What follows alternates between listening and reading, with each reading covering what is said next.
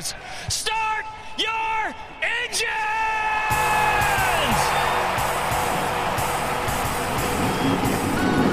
Welcome to the one place everybody wants to be Victory Lane, your source for news, analysis, discussion, interviews, and more from the world of NASCAR. Now, here's your host, Davey Siegel. Welcome back, party people, to the place that everybody wants to be. That, of course, you know by now is Victory Lane. Speaking of places to be, I am not in my home of Maryland right now. I am currently sitting on the couch in my friend Elijah Burke's apartment here in Charlotte, North Carolina. Thanks for having me, big dog. Yeah, thanks for uh, coming down to Charlotte. It's awesome. You uh so right now we're recording this at 11:31 a.m. I got here about 10:45. You're sitting on your porch with a red solo cup in your hand. Yeah, Getting orange, after it a little early, aren't you? orange vanilla Coke, dude. Oh, strictly. that strictly orange vanilla Coke. Nothing sure. else. Yeah. Well, this podcast is not labeled explicit, so I'm glad that you said orange vanilla Coke. All right. So we had a few different drivers visit Victory Lane this past weekend uh, at Irwindale Speedway and at Texas, from the K&N ranks to the three national series. Uh, hell of a weekend full of racing. And by the way, I know you don't care because you went to Brockport, but MSU's in the Final Four. We're litty. I, I told you, I'm wearing a non MSU shirt right now. It's my SpongeBob stock car racing shirt for the first time in, I guess, like 30, 31 days. I'm not wearing a Michigan State shirt. So Listen, if we lose, I- it's your fault. I care because you care. Thank you. It- It's what you do for your friends, bro. And I know you've worn these shirts so often that Yeah. your your washing machine must be on overload right now, trying to swap out these shirts so you can keep your fandom up, keep the streak alive. Yeah, that that's the plan. I think. Uh, well, I, I definitely have to put on a Michigan State shirt at some point today so I can keep the streak alive. And I will be wearing my MSU polo on Saturday for game day. To beat the Red Raiders and beat either the Cavs or the Tigers and win this natty. I digress. Um, so we're gonna hear from all the drivers that were involved in the festivities this weekend from coast to coast. And we'll do it all once Darrell Waltrip, who's kind of been in the headlines this week because he might retire, he might not, but he's still going to get us revved up for episode five. Boogity, boogity, boogity! Let's go racing, boys! The ENEOS Napa Auto 150 took place at Irwindale Speedway this past weekend. I actually talked with the ENEOS CEO and asked him how to pronounce the company name. And I know Elijah, you worked at Chip Ganassi Racing.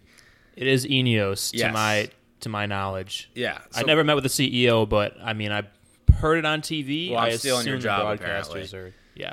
So I was asking him, and I was asking Brittany Zamora. I was like, "So is it Ineos? Ane- Aeneos? Like I, I didn't know what it was, but it's it's how it's spelled. E Neos. Like that's it. Ineos. Ineos. Ineos. So if you have any trouble, just come back and listen to this podcast. Um, after the race in my post race video, shout out to Diego Alvarado for helping me film that, by the way. I gave this race a holy bejesus. And if you know me, you know that when I give out some holy bejesuses, that was a tongue twister, they deserve it. From start to finish, like this race was insane, action packed, racing in the low groove, racing in the high groove, in between for all 150 laps of this K&N race. Irwindale Speedway, you've never been there, right, Elijah? Have not, unfortunately. It was it's a great track. Um, I talked with Tim Huddleston before the race, kind of to ask about how he came to have such a close connection with the track, and I also asked him, "Hey, what if your son Trevor wins this thing?" And he's on the PA. He's like, "Man, if I was able to interview him on the PA as the track announcer." And my son wins his first K&N race at the track that I operate and am president of, like that would be insane. And he did exactly that. So Trevor Huddleston wins the race, his first K&N Pro Series victory. I know you saw the finish. I don't know if you were watching it live, but you definitely saw it. Period. What did you think of it? Yeah, we were actually uh, down at Hickory watching my friend Ryan Vargas race, and I think on the way back he pulled up that video, and just to see, first of all, packed grandstands, amazing to have that on. I think Oh, it was yeah. like Demolition Night or, or Destruction Uh, Night. Night of Destruction. Night of Destruction, yes. right? And they had a huge fireworks show. Yeah, so great marketing efforts there. And also the finish itself, I mean, side by side, you can't ask for more there. But then afterwards, Trevor Huddleston ends up cutting down a tire and destroying his car in turn one. As soon as he crossed the finish line. Like Lionel, where's the race version diecast for that one? That's going to need a new mold, but that would be awesome because that finish got me off my feet, and I was sitting driving a car when I saw it. So it was it was pretty pretty awesome to see. Yeah, it was crazy. And I was I was standing in pit road in the infield gathering some content for NASCAR home tracks, and I was standing right with Huddleston's crew members. And I was watching their reactions while also watching the finish. And I was just like, oh my God, like this, like it was crazy. It was literally a drag race to the start finish line. And we'll hear from Tanner Gray, who ended up finishing second, which is ironic because it was a drag race and a drag racer lost the drag race, so to speak. But he was second coming into the final lap and going into the final corner. Trevor was able to hold him off just by a nose. I think the final was uh, 0.03 seconds, maybe, or 0.03. I'm not good with math and decimals, but it was a crazy atmosphere when he climbed out of the car and celebrated with his hometown fans at his hometown track. I caught up with him as we were walking back to the garage area so he could celebrate with his number nine Sunrise Ford crew. As you can expect, he was on cloud nine. Trevor Huddleston, race winner in the K&N Pro Series at your home track. Dude, that finish, unbelievable. Walk me through what was going through your head as you were drag racing with the drag racer, Tanner Gray, across the start finish line. I don't know. I'm still in shock. that was absolutely insane. Me and him were bouncing off each other. I was bouncing off the wall. I mean, I, I didn't even know if we won. I hit the wall and got freaking the wind knocked out of me, and I was like, did we win? And we won. So Oh man, unbelievable! Can't thank everybody enough. How how special is it for you to do this here at your home track? I talked to your dad earlier. He said, "Look, I hope I'm talking to him in Victory Lane afterwards," and you did exactly that for him. Oh yeah, we've been preparing for this moment for a long time. Uh, I know this track, hopefully better than anybody, yeah. because I mean I've been I've been raised here, and uh, to get this win, it means so much. To win in the K&N Series is unbelievable. I mean, it's got a stacked field, and to win like that, even better. You think that the track experience that you have here, obviously that played dividends. Do you think that was a deciding factor? Oh, 100%. Uh, I definitely had a one up on the field. Um, I mean, I, like I said, this is my home track. I'm a three-time champion here. Um, but besides that, my crew gave me a great car no matter where it was. And tonight showed in Irwindale. Um, I think you're going to see a lot of that. That nine car is going to be quick this year. That's what I was going to ask, dude. Going forward, I mean, you are a championship contender now. People talk about the BMR cars and they also talk about the Sunrise cars. I don't think people really considered you a championship contender until this win. You have, you have a lot of confidence moving forward now in the West season, I assume. Oh yeah, we had confidence from the beginning. We knew we just had to get past that that stuff they call dirt. Uh, that's that's uh, some pretty hectic stuff, but um, we're on asphalt now, and we're on asphalt for the rest of the year. So we're looking forward to it. Awesome. Thanks. Congrats, man. Thank you. So again, Elijah, like really storybook, wild stuff in Southern California. It's nice to see a first-time winner always, and a photo finish nonetheless. Yeah, for sure. The fans win. Uh, he wins as the driver, and I think everyone can feel good walking away from that. To except for the guy who got inched out by 0.03 seconds, uh, to see that happen because it's a win for the sport all around. It gets more attention, gets more people in the stands, gets more people watching. Uh, side by side finishes allow everything else to take care of itself. Look at you leading me into the next point. You've done this a time or two, haven't you? So, like I mentioned, Tanner Gray was the dude who finished second, and it was exactly a drag race at the start finish line, something that he is very used to from his background last year winning the pro stock division in the NHRA. I believe he's the youngest ever champion of that division super super close at the end in only his second career K&N start too. He made his first start at New Smyrna because he's a K&N Pro Series East regular, but came to Irwindale Speedway. Said it kind of came together last minute, but him and the DGR crew came just a nose short. He had some funny sound bites here when I was asking him about whether or not he knew if he got him at the start finish line. I'll let you hear for yourself. Tanner Gray brings the DGR number 15 home in second place. What? What? Are you finished? I don't even know the word to describe it. What did you see from your seat? Yeah, no, I mean, uh, it was just really good racing. I mean, with me, uh, the 9 and the 16, uh, you know, I feel like we were racing each other really clean. Um, this racetrack produced really good racing. Like them putting the PJ1 down there on, on both ends of the bottom um, really helped. So that was that was a lot of fun. Um, I felt like I was the only one that was really able to get down there and, and be as fast as I was. Um, but yeah, I mean, you know, really cool. I felt like I made a few mistakes, uh, like two laps in a row going into three that that cost me. So I need to clean up my end of things. Um, and then uh, the deal I had coming here to the line was unfortunate, but it's just you know it's both drivers using up all the racetrack trying to get there first. Um, you know, it wasn't intentional, just coming to it. You know, I saw it was close. And, I'm trying to pinch him up. He's trying to pinch me down. So I mean, um, it's racing. So uh, congratulations to him. Um, yeah, I can't thank everybody from DGR Crosley enough for, for bringing me a really fast Toyota Camry. Uh, it's a lot of fun. I feel like I learned a lot. Um, and really looking forward to getting to Bristol and and uh, learning everything or applying everything that we learned here.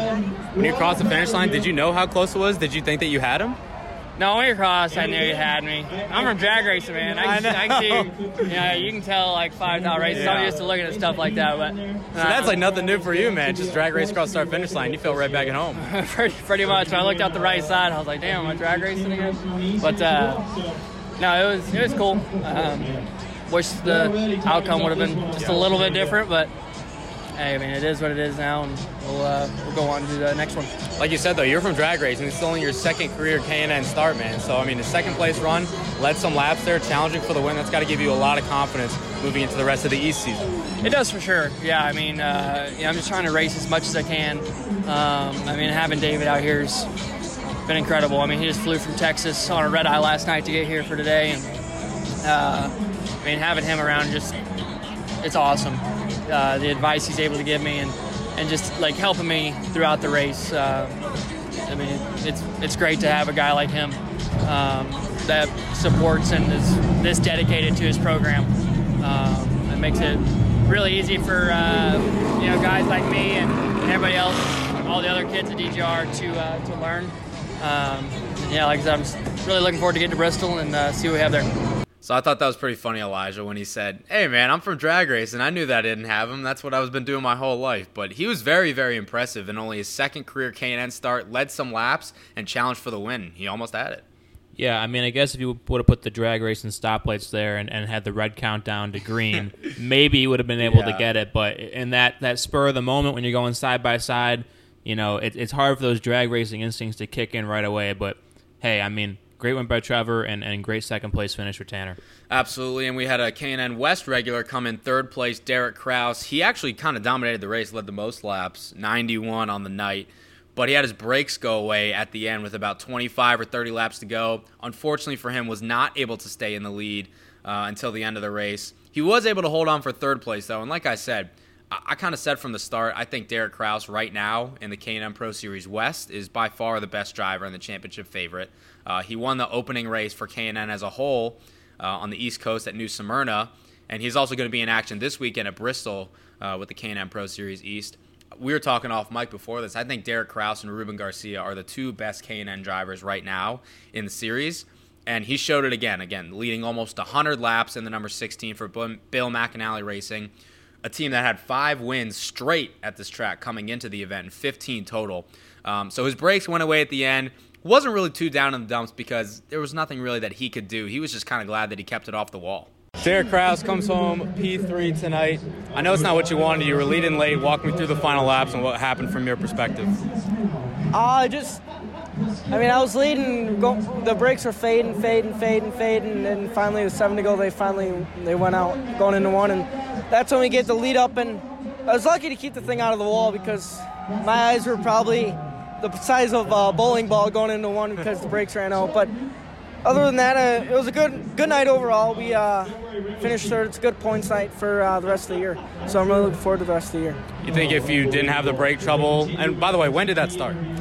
That started with about, I mean, the first half went with 25 to go. There was no brakes, or it just started fading really bad. And then this one, same thing. About uh, about five laps after that last restart, there it just kind of started fading a little bit too much, and then finally seven to go, it just they're just gone. But overall, like I said, a great night. You think if you didn't have the brake trouble, you had them covered at the end, though?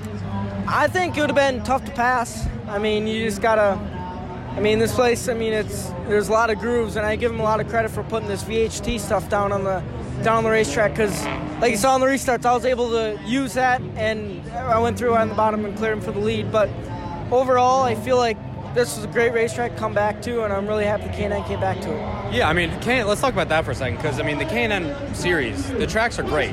This one I think was specifically impressive because we haven't come here in a year, and the PJ1 down on the bottom created some incredible racing, especially on the restarts.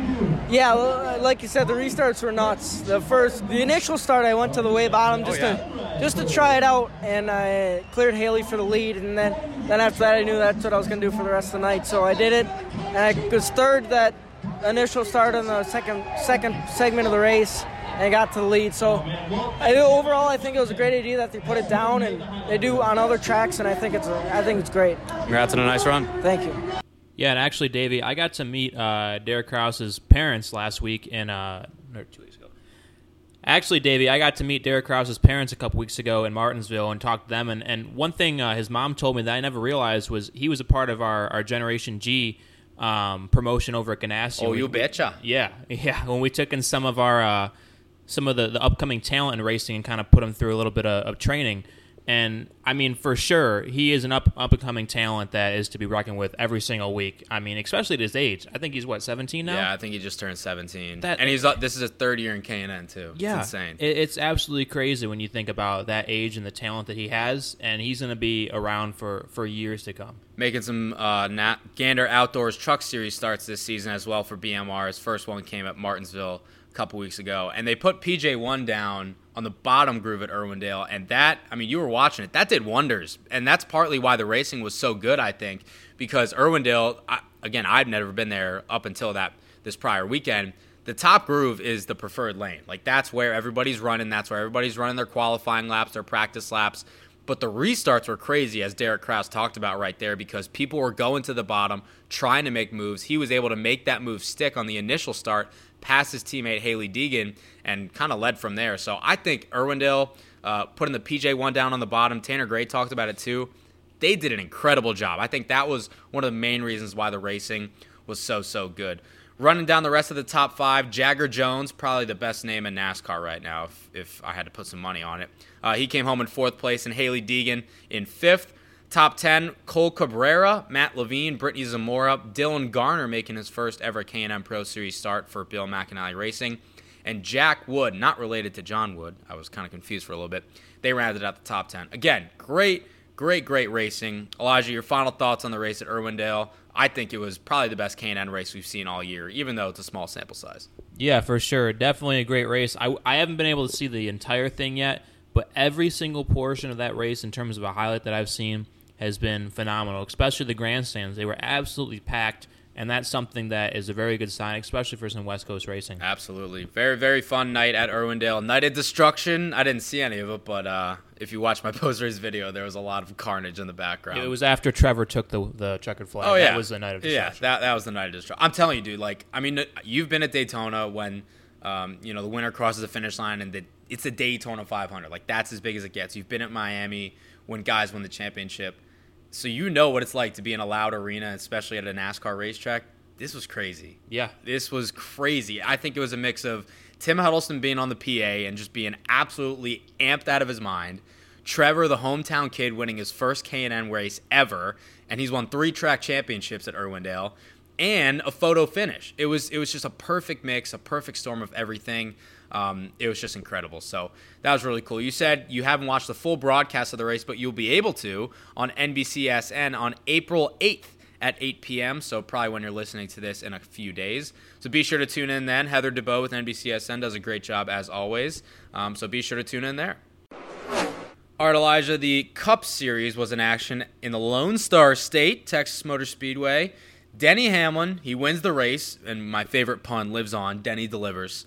Uh, after two pit road speeding penalties, though, actually one uncontrolled tire and one speeding penalty, and he also missed pit road under green, which cost him about five seconds during green flag pit stops. But he rebounded and he delivered. What did you think of Denny's performance? Yeah, it, it's funny because the the running joke in the NASCAR community is that Denny is consistently speeding on pit road, Which he is. and it- it's just it shows every week, and it's not even an exaggerated joke at this point. But uh, a great job, you know. Kudos to that team for for being able to to pull it off after two penalties in a 500 mile race i- is something pretty cool. Second win of the season for the number 11 FedEx Toyota Joe Gibbs racing team, but it did not come easy for Denny. Take a listen. We ran out of fuel. Uh, I know it's amazing. It was we ran out of fuel rough early in the race. Uh, I passed pit road and we ran out. That cost us, I don't know, six, seven. It was a lot. It seemed like a lot. I lost the I straightaway think to everybody passed I was racing. 327 cars by my count, but maybe and then, not. uh, and then I tried to come to pit road hot, and I about spun out, and I had to let off the brake to keep from spinning out. And then I knew I wasn't going to make pit road, so I had to check up and then lose another four or five seconds under another green flag sequence, and then um, and then we just. I was just beating my head against the steering wheel, thinking, "Man, we're going to finish bad with a really fast car." And um, we just kept digging, and Chris kept doing a good job at encouraging us that we had a long way to go, and we kept passing cars and passing cars, and I think at some point we passed everyone for sure. Um, but uh, once we got the clean air in the front, uh, the 20 pulled off for his pit stop. It allowed me to be more aggressive uh, with the way I was driving, and then we made a really good adjustment there at the end that got our car better. So really, the only time our car, you know, kind of struggled handling wise was when we were in that pack of three with our teammates. Um, and and you know, had we had the balance we had earlier in the day, I felt like we could have probably got around them. But certainly, we were uh, uh, we we had a great car all day. Just a you know l- you know a bunch of hiccups in the middle of it, and we just uh, were, were fast enough to overcome uh, everything that you know kind of got thrown at us. Chris Gabehart is his crew chief, and he was the man who made a couple good calls, including taking no tires on a round of pit stops at the end of stage two to win that stage, get that playoff point. It's got. I think it's something about new crew chiefs and Denny Hamlin that work well. When Mike Wheeler came into the fold a few years back, won Daytona, they won a couple races that year, contended for a championship. I mean, if Denny just wants to switch crew chiefs every year, I feel like that'd work out pretty well for him. Yeah, it might just be the whole thing about having a fresh new start and a new way to look at things. Every driver and every team operates differently. But but Denny said when Wheels came into the fold, he's like, Wheels is my last crew chief. That's it. And then obviously things didn't work out, so now Chris Gabehart's in the fold. I mean, I I don't know if we should expect this marriage to last long or what. I, I guess we'll find out as, the season goes Yeah. on, but it's definitely played uh, into his favor so far. Yeah, so let's hear from Chris Gabehart. Um, like I said, I guess it's something about this new crew chief marriage with Denny Hamlin. Uh, but he made some pretty ballsy calls, and they wound up paying off in the long run as he gets his second career win as a Cup Series crew chief with Denny Hamlin. very difficult decision to wrestle with. That's what I'm going to say. But no, for for what for our car and, and the performance and kind of everything we were seeing, it was uh it was very not necessarily track position oriented race because we found a way to give that give that away a lot in the race, but uh, minimum time on pit road and and for our scenario each time it just it just made the most sense. Unfortunately, worked out. All right, Elijah, I want to bring up a point to you that I heard Brett Griffin, who everybody knows by now, uh, spotter for Clint Bowyer in the Cup Series on Door Bumper Clear.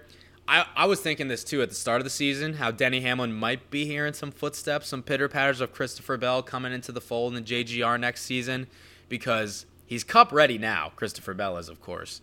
He's in the Xfinity Series with JGR right now, and he was contending for the championship last year. Frankly, probably should have won it if Tyler Reddick didn't go on an absolute tear on the top at Homestead. Um, so coming into the year, I mean, I was thinking, all right, if Denny doesn't really have a great season, he might be out, but he has sponsorship support from FedEx, the only full time sponsor still left in the sport. Oh, I take that back. Ally Financial. Ally Financial, y'all. Yeah, you're the marketing guy. You, you'll you'll set me straight. Um, so I thought the whispers were getting to him. Um, I'm curious to see whether or not you thought that was the case, and what do you think of it now, considering he already has two wins, locked solidly into the playoffs, and this is the best start that he's had to his career ever in Cup. Well, first off, I want to say uh, that PNC Bank and Credit One are much better than Ally Financial.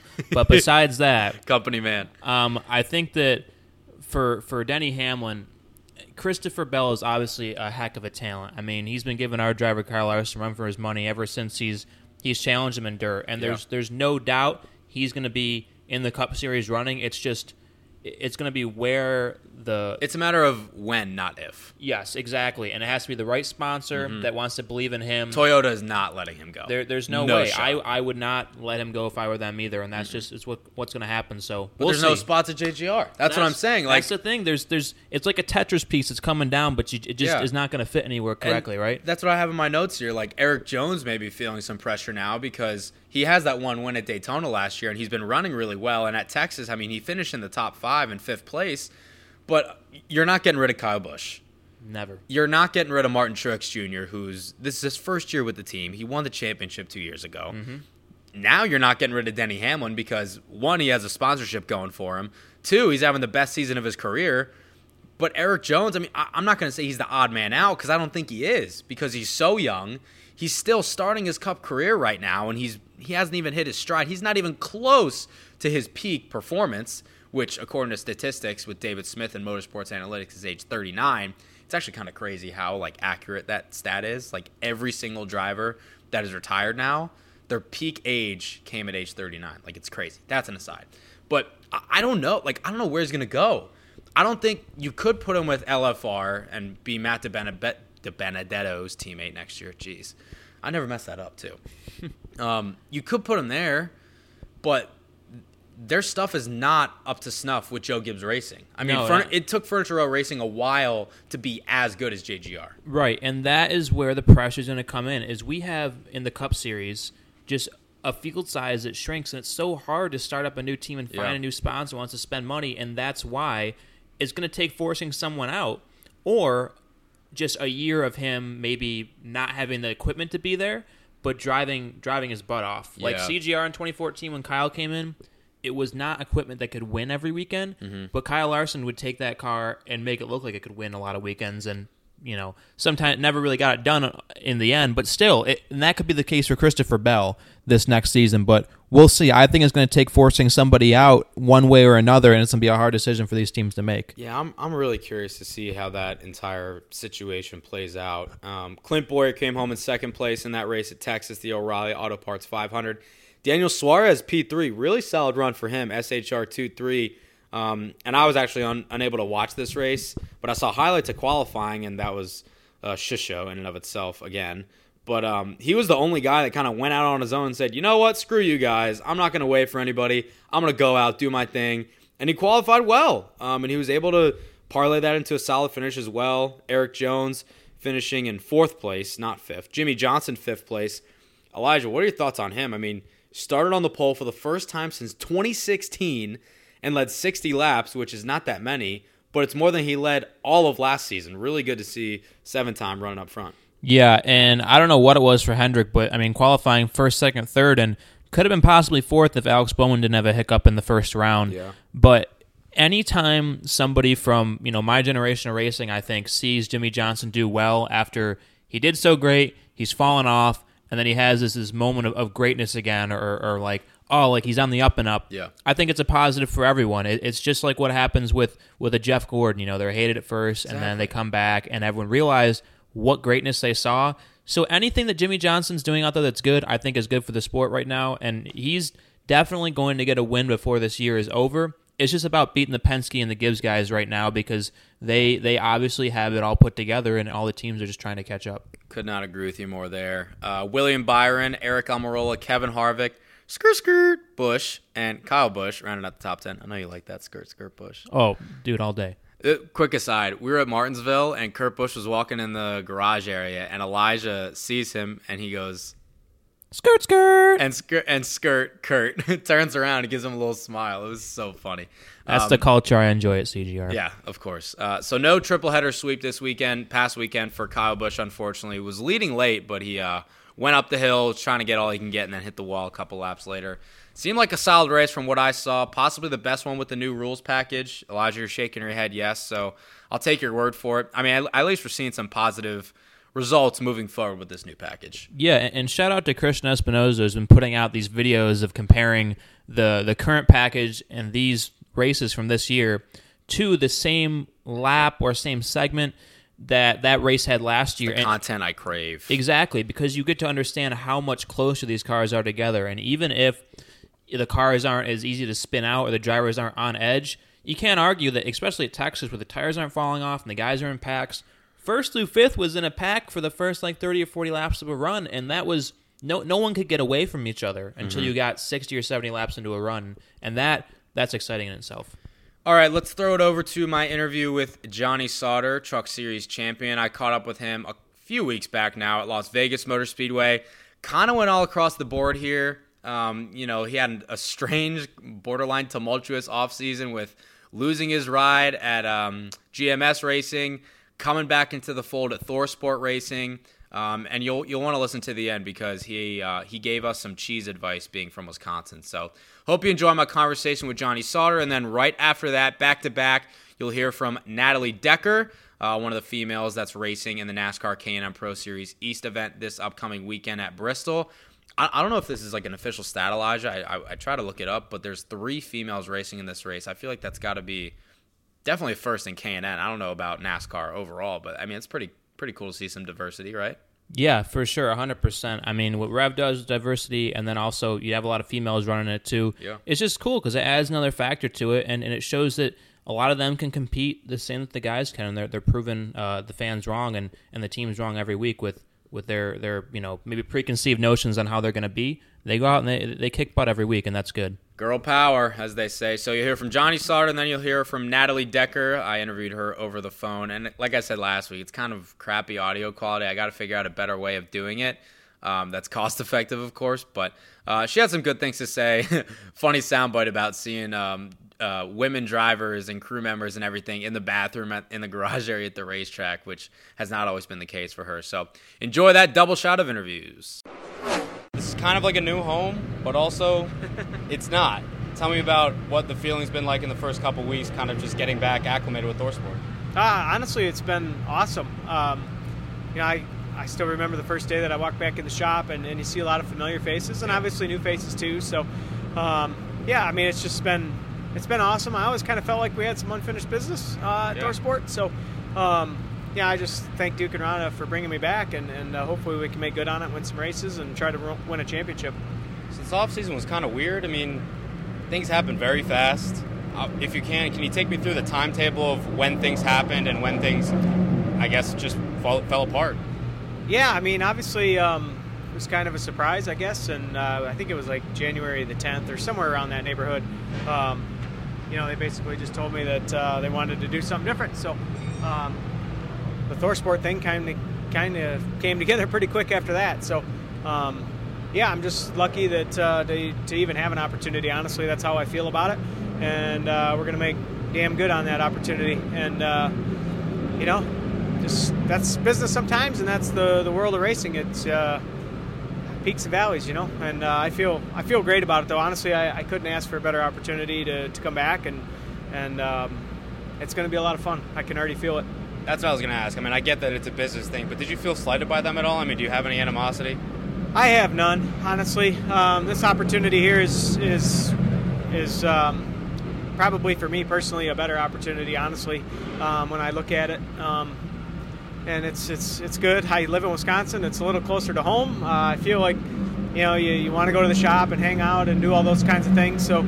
Um, and, and Duke and Ron have been nothing but great to me, and, and a lot of guys at the shop. We got a couple of guys on this team that uh, were, were with me when I was there the last time. So, um, I, I think it's a it's a good deal. Honestly, I you know you get caught up in emotion or whatever, and, and you know you, you're worried about animosity, like you said. I I don't care for that stuff. It don't matter. You know I'm on to the next phase, and um, that's trying to win races in the 13. Do you think you have something to prove at all, or is it more so just business as usual? I mean, I don't know. I always feel like I have something to prove. It doesn't matter if I've won six races or no races. I, you know, I'm the kind of guy that always kind of carries that with him no matter what. So, um, yeah, I'm pretty self motivated, I guess. I, uh, so I, I just want to win races, uh, you know, for me and for everybody. So, um, I don't know that I can be motivated anymore. I, I always give it my best. And the thing is with the truck series, right? You have a lot of young guys coming in year after year, a lot of quick turnover. We have guys like you, Kraft, and guys that have been here forever and know and love the series. Do you think that there needs to be anything done, or should there be anything done to kind of help the veterans like you guys stay around longer and have that contract stability? Do you think anything needs to be done? Well, I don't know that anything can be done, quite frankly. I mean, at the end of the day, there's team owners and, and they decide who drives their stuff, right? So, um, you know, that's their choice and that's their deal. So, um, how you would ever control that, I, I don't, I just don't think that's even realistic. So, um, you know, it's, you gotta, you know, you're just thankful that you know people like, like Duke and, um, you know, that there's, that there's guys out there that, that, um, appreciate your, uh, experiences, I guess, and, and all that, and and uh, I want you to to try to win races for them. Was there a moment in the offseason after you got the news from GMS where you thought to yourself, okay, I might be taking a little bit of time off? Did that ever go through your head, or were you always just centered on, I'm going to be racing at Daytona? Well, I think initially when it happened, you know, there, of course you go through that moment where you're kind of like, ah, you know, maybe I'm retired. Maybe I'm, you know, maybe it's time to do something different. But You have more left in the tank, though. no, I, I definitely feel like you do, but you know, sometimes that's not your choice. So, um, but then obviously my first conversation with Duke, I felt pretty confident about, you know, maybe doing something over here. So, um, you know, having said that, I, I didn't feel like I was on the sidelines very long, and um, you know, last week was a big shot in the arm with a good run, and uh, we had really good speed here yesterday. So I'm, I don't know, we're just winning races is the ultimate. I mean, that's that's what I get. You know, that's a lot of satisfaction in that. So first time we pull into victory lane this year with a uh, you know the 13 truck, it's going to be pretty pretty awesome. And that's the thing. You went from a championship caliber team to nothing, and now you're back with the championship caliber team. That's got to give you confidence for the rest of the year. I know.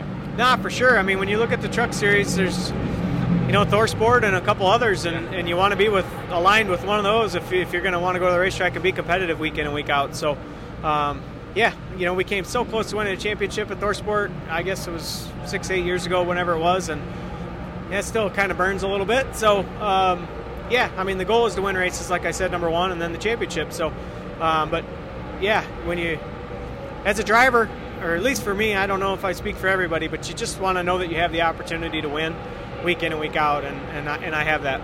So we're here this weekend in Las Vegas, triple header with a Cup and Xfinity here as well with you with the trucks. You're not a stranger to Cup or Xfinity. I mean, for those of you that, for those of you listening that don't know, you had a stint in 07 running a full time year. All I remember about that year, because I was pretty young, was that yellow car that wasn't actually yellow. What do you what do you kind of remember about that year? Yeah, no, I. Uh, it was a, a long year. I was with a startup team, um, or basically a team that had one existing team and wanted to add a, a second one. So um, I remember the first five races going to those without points, and at that time, 2007, I think there was like 45 to 50 Cup cars showing up every week. So um, we knew that we had to make it in on speed. So uh, back then, qualifying was pretty nerve wracking, but you know we had some success that year. We run fifth, I think, in the All Star race, and, and uh, ran in the top 10 some, and um, ran really good at some tracks. So it was it was a good year. Um, but honestly, it's been quite a while ago. My memory's kind of shot. Yeah, I was gonna say. I mean, you don't have any itch to go back to the Cup Series at this point. I'm assuming. Nah, no, not at all. I, you know, obviously I've got four kids and my wife, and and uh, I like being able to do things with them. And and uh, the cup cup schedule is very demanding, and, it, and it's. Uh, do I think I could do it? Absolutely, um, but it's it's one of those deals where I just I like having the opportunity to be competitive week in and week out, and, and there's only so many seats over there that can do that. So um, I'm very very content where I'm at. If it ain't broke, don't fix it. That's what they say. And you talk about spending time with your family, and you mentioned earlier you live in Wisconsin when the NASCAR hub's in Charlotte, but ThorSport, you're kind of closer there, living in Wisconsin. Have you found it tough throughout your career living away from the hub, so to speak, in Charlotte, or is it kind of something that's always been normal for you? Well, I mean, I did both. I lived in Charlotte for a while, and then uh, you know my kids started to get a little older, and I said, uh, you know, if I'm not racing, I'm not going to live in Charlotte, North Carolina. I can tell you that. So um, it was good just to get home, but um, you know, I'm a Wisconsin guy through and through, so I I love being there, and um, you know, honestly, I think in a lot of ways, it's some of my best years of my career have been since I've been away from the fray, so to speak, and, and you know, it's sometimes it's just nice to get away from it. I know what I need to do when I get to the racetrack, and it's it's hard Monday, Tuesday, or whatever. If you go to lunch and all people want to do is talk racing and stuff, so Just less distractions. yeah, no, it is, and it's uh, I don't know. You just kind of you get all week to get geared up to go to the racetrack, and it, it keeps you you know keeps it fun. It keeps you pumped up. So I guess wrapping up here, there's a lot of young guys in the series, like I said, and you being a veteran, you've been there, done that. You've won championships, you've won races, you do that perennially. Have any of these young guys come to you for advice throughout the years, whether it be this year or years prior, and say, "Hey, Johnny, you know, I'm new at this. What should I know about this? I want to move up." Have they come to you and kind of asked you for advice in that respect? I mean, not so much about career advice, but they do call and ask you about, you know, you know, certain racetracks or whatever. They come to you after practice. Hey, what'd you think here? What'd you see here? Did it, you know, you were behind me. Did you see anything? So, and and obviously, I've been on teams where you you've had rookie drivers too. So you you've kind of been in that. You get used to that environment of working with the guy that's, you know, quite frankly, never been here before or whatever. So, um, I have no problem doing that. I had plenty of people help me out early in my career. So. If I can help somebody, great. If I can't, that's fine too. So this season, realistic expectations, what are they? Well, geez, I mean, the way that we fired off here, I feel like we should be able to win races. Number one, um, how many that is uh, remains to be seen. But um, and I, I, really feel like we are a title contending program. So uh, we got a really good group of guys. Our, our, pit stops are good. We got you know Ford support. We got everything we need. We just got to put it together. So um, being new, we might have a, a, stumble here or there, but I, I feel like we've kind of hit the ground running, so to speak. And uh, so I, you know, winning races number one, number two is to, to have an opportunity to run for a championship. And Joe Stewart Jr. is on the box for you this year. How's the relationship with him been so far? Oh, it's been good. I, um, you know, he's kind of been there through and through through the years, and uh, we've had some success, and and um, so it's been, it's been good. Obviously, um, it takes more than one or two guys. You know, not just a driver, not just a crew chief. You got to have a whole group of people. So. Um, ThorSport has grown a lot um, in regards to just how the shop is set up and, and how it operates on a day-to-day basis. You know, the stuff that I kind of look at, um, you know, to kind of gauge where I feel like we are, and uh, it's it's pretty powerful stuff. So uh, I feel like, you know, having Joe is, is an asset for sure, and, and working with my teammates, obviously Crafton and, and Rhodes and Enfinger and, and Snider. So um, we got a lot of experience, and we need to utilize that. Absolutely, and you being from Wisconsin, you had Matt Kenseth, and now you got a younger guy coming up in the K&N series, Derek Kraus. He's from Stratford. Have you been able to chat with him at all? Two Wisconsin guys, chitting it? Yeah, I mean a little bit. I see him more at late model races than I do anything yeah. uh, when I go home and run some. So um, I'm aware of him. Uh, I knew his dad. You know, I raced against his dad some, but uh, I've only talked to Derek a couple of times. You know, it's um, it's just funny. You know, yeah. You feel like you're the young guy, and then your career goes on, and next thing you find yourself you're 40, and there's there's younger guys coming along. You but, get age pretty quickly. Yeah, no, it, it goes by quick. So, yeah. um, but he's obviously had some success in the K&N deal, so uh, more power to him. I've never been to Wisconsin. If I go, what kind of cheese should I get when I get off the plane? you probably hate th- that question, but I have to ask it. What kind of cheese? Yeah. Uh, well, you could have any kind you want, but um, a lot of people like cheese curds. You can buy them yeah. pretty much at any gas station or whatever, and, and uh, they're pretty easily accessible. But there's a lot of cheese chalets and stuff. Personally, my favorite is Munster cheese, but um, that's all you had to say. Munster's Munster's it. That's it. That's mine. awesome, Johnny. Thanks so much. Thank you. So Natalie, this is your first K&N Pro Series start this weekend. I know you've raced kind of a ton of other vehicles in your career, sports car stuff, open wheel stuff, ARCA stuff, stock cars. I mean, you, you've done it all, but how do you anticipate this weekend at Bristol being different from the stuff that you've raced in the past?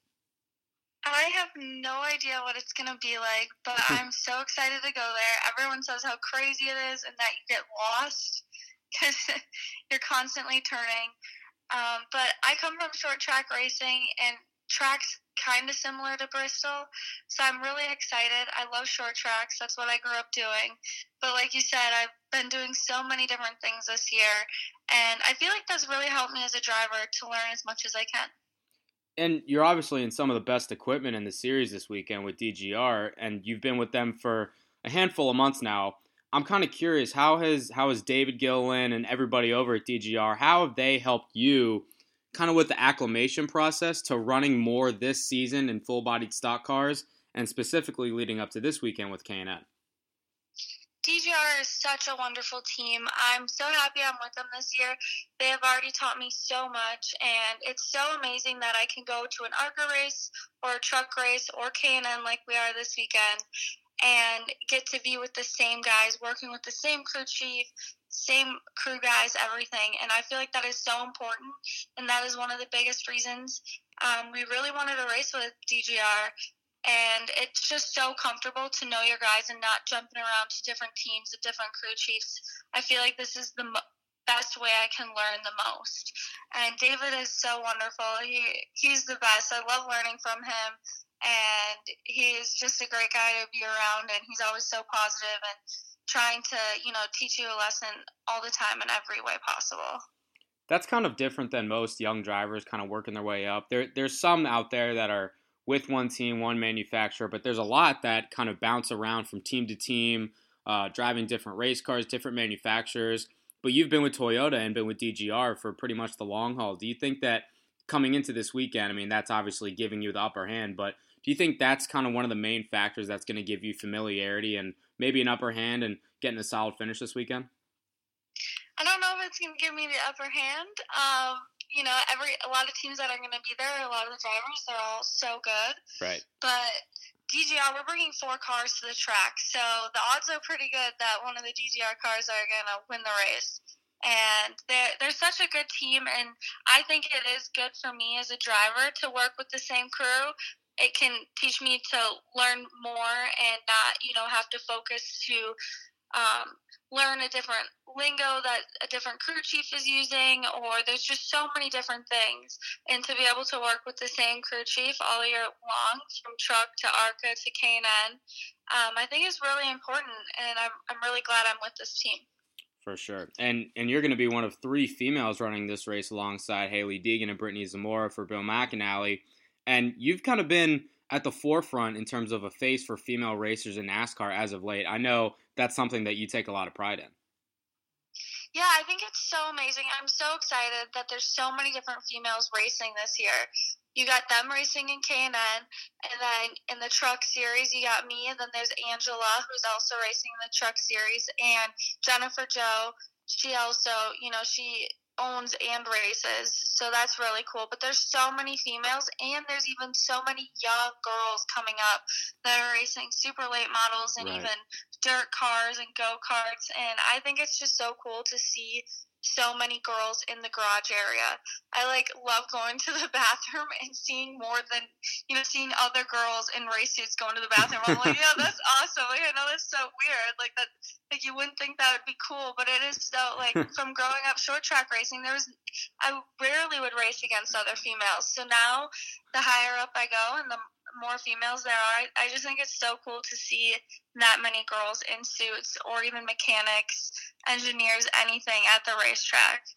I have to say that's probably the first time that I've heard somebody excited about going to the bathroom on a race weekend. But hey, right? what, Well, hey, I mean, when you get to see other girls, I'm like, that is awesome. yeah, whatever works, whatever works. Okay, so so back to this weekend.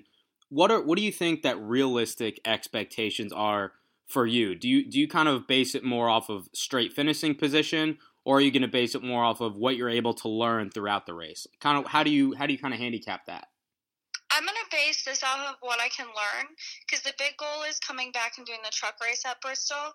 So I'm going to Bristol to learn as much as I can about Bristol um, to prepare myself for the truck race.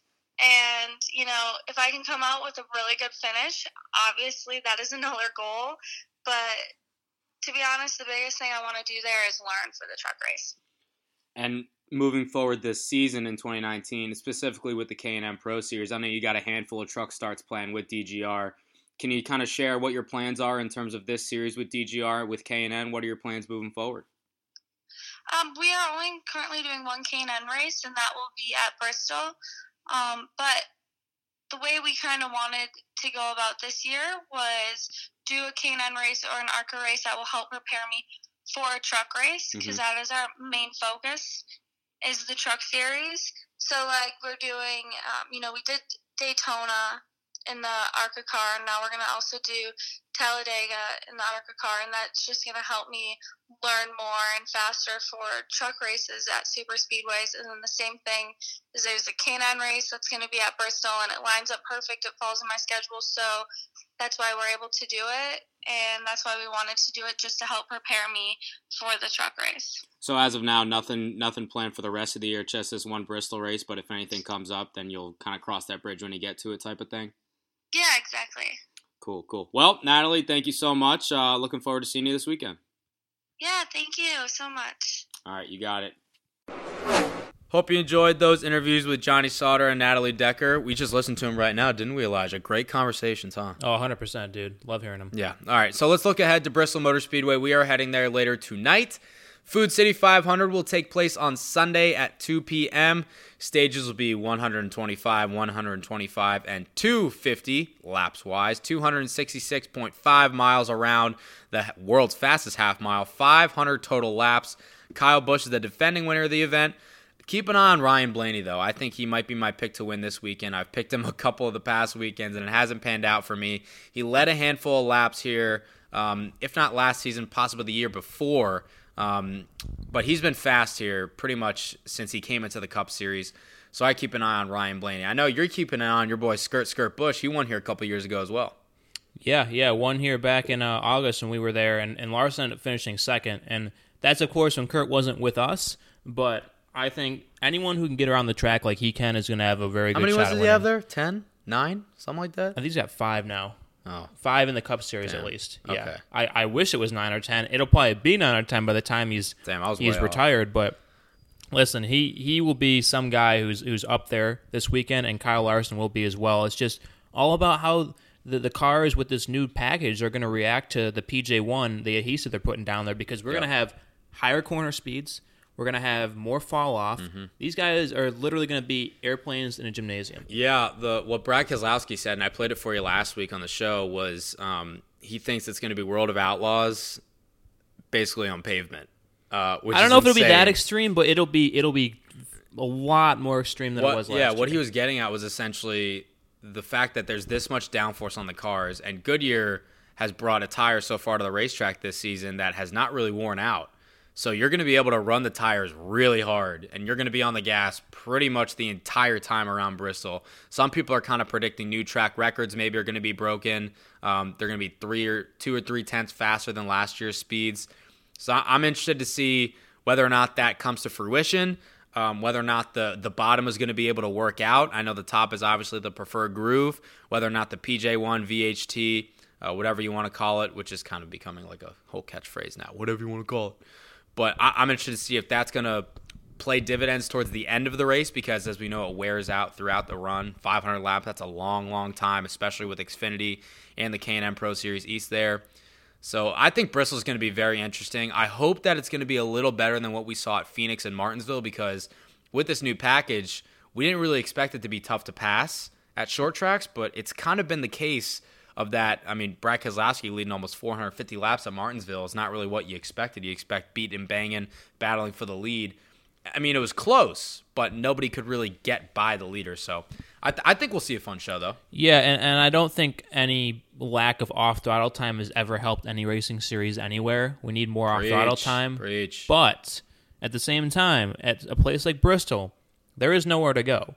There's always, if you're going to be running flat out there, and or a place like Dover, Mhm. my gosh, you're going to have to still be up on the wheel. It's going to be exciting either way, and I'd suggest everyone tune in just to see how it plays out. Brad Keselowski was also talking. He was like, "Yeah, I don't know how we're gonna like physical fitness wise. Like he was saying, man, my arms are gonna fall off." And even Matt DiBenedetto last week was saying, "Man, I'm tired." And his spotter was like, "Well, that's what you do all the CrossFit for." I think I heard it in Radioactive. He was like, "Well, it's not panning out now, so."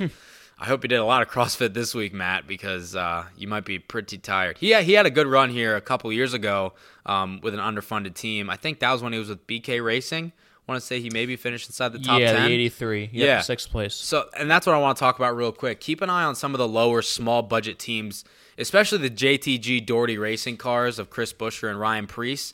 Um, they both grew up on short tracks. They both have run here, run well here in the past. So I'd keep a, a, an eye out for them. But again, it's all dependent on the sticky substance on the bottom lane of the racetrack. I know you'll be keeping an eye on uh, Larson and Kurt Busch, but anybody else that's kind of off the radar that you're keeping an eye on this weekend? You know, I in the Cup Series, I, I think this could be another good week for for Hendrick as well. Um, I'm definitely looking at our guys because we've had some some great top ten runs. We've shown a lot of speed. Larson, I mean, dominated um, Atlanta, so we got race winning cars. It's just about putting it together. And Bristol's a driver's track, right? So I think we're going to be able to get out there and do some good stuff. But Hendrick, again, after last week's speed and and, and kind of a package where the tires aren't falling off as much and it's Mhm. more of a um, a pack kind of race. I don't know what Bristol's going to look like, dude, but I think they're going to be a force to be reckoned with once again. I think it might be some strategy plays as well, because like you heard, Chris Gabehart took zero tires on that round of pit stops, and it worked out pretty well. So depending on how much the tires are wearing, you might see some gas only and just some wedge and track bar adjustments or something, no air pressure. So we will see. Be sure to tune in this upcoming Sunday, 2 p.m. Green flag scheduled a little after that, probably around 2:30. believe it's on Fox Sports One. So tune in. All right, since I have a guest on the show, I'm going to let you cue the music. You have to scream lug nuts of the week and then whisper cue the music. So whenever you're ready, go ahead. Lug nuts of the week. Cue the music. It's pretty good. I might have to mess with those levels a little bit, but I like it. Okay. Tyler Reddick will have Dolly Parton. Yes, that Dolly Parton on the hood of his number two Chevrolet for RCR this weekend, and I think it might be a multiple race deal. Um, he's also part of the Dash for Cash this upcoming weekend, so you will not be able to miss that race car. I, I promise you that. Austin Wayne Self has been suspended indefinitely for failing a drug test. He came out later on with a statement and apologized. So, looks like Bubba Wallace in that number 22 truck the past couple weekends was, yeah, it was to see where their program is, but it also might have been uh, something else fishy going on, and this might be what the fishiness was. Harrison Burton will make his Xfinity Series debut this weekend for Joe Gibbs Racing. Um, that'll be at Bristol, of course. His next races with the Xfinity Series are going to be at Iowa, New Hampshire, Richmond, at the Charlotte Roval, Dover, Kansas, and Texas later on in the year. And Dex Imaging will be a sponsor of his, as it has been so far throughout his entire racing career. Uh, short lug nuts of the week this week, Elijah. Thank you for joining me, my man. It's been fun. Um, so that'll wrap things up for episode five. We are going to play some NASCAR Thunder 2004. We're going to hit up the NASCAR Hall of Fame. I've never been. I'm very excited. We're going to hit up our boy Christian Espinoza. Check out the condos in Turn One in Charlotte. Um, so yeah, thanks for joining me, man. It's been fun. We'll have you on later to talk about you and your story because I know it's very interesting. Yeah, yeah, I appreciate it. And, and guys, pay attention to number 142 this weekend on Sunday, and, and we'll see some great K&N action, some great Xfinity action, and uh, again, Davey, glad to have you down here in Charlotte for your second time. What was it seven years? Yeah, I came down here seven years ago when Oh I won a contest on Twitter. I won tickets to the All Star race from Kevin Harvick. And, if, if you know anything about me and my background, like seven years ago, me, it might have been a little bit longer because I was in high school. I think like 10th grade or something. I don't know. Maybe it's right. Um, but I remember I like got a notification on my phone and I like I was like, Miss Sample, can I go to the bathroom? Thanks. And I went to the bathroom and I like checked to make sure it was legit and I screamed. Like I was freaking screaming. And I called my dad as soon as the bell rang and I was like, What are you doing this weekend? He's like, Nothing. Why? I was like, We're going to Charlotte. He's like, Excuse me? I was like, I got tickets. He's like, It's a scam. I was like, It's not a scam. That- that's, that's when Kevin. That's when Kevin Harvick had like five Twitter followers, and he Yeah. was just starting Uh-huh. promotions, and you you were in there at the right time, Hey, dude. I, am an OG. If you know me, you know I'm an OG KH fan. you were probably right. the first follower, so Yeah, probably. I, I actually got Twitter because I wanted to follow along with him and, what And- he was doing. and there it is. And there it is. And there it is. That'll wrap things up for episode five of Victory Lane 2.0. Johnny Sauter was cool. Uh, so was the race at Irwindale in Texas. Thanks to him and Natalie Decker for coming on. Hopefully, the racing this weekend at Bristol uh, at the Last Great Coliseum will be great too. Please remember to rate, review, subscribe on iTunes, Google Play, Spotify, SoundCloud. We are all there. Elijah, have you uh, rated and reviewed yet? Uh, dash PR. Thank you. Peace and love. See you at Bristol. We litty, and now we out. Bye bye.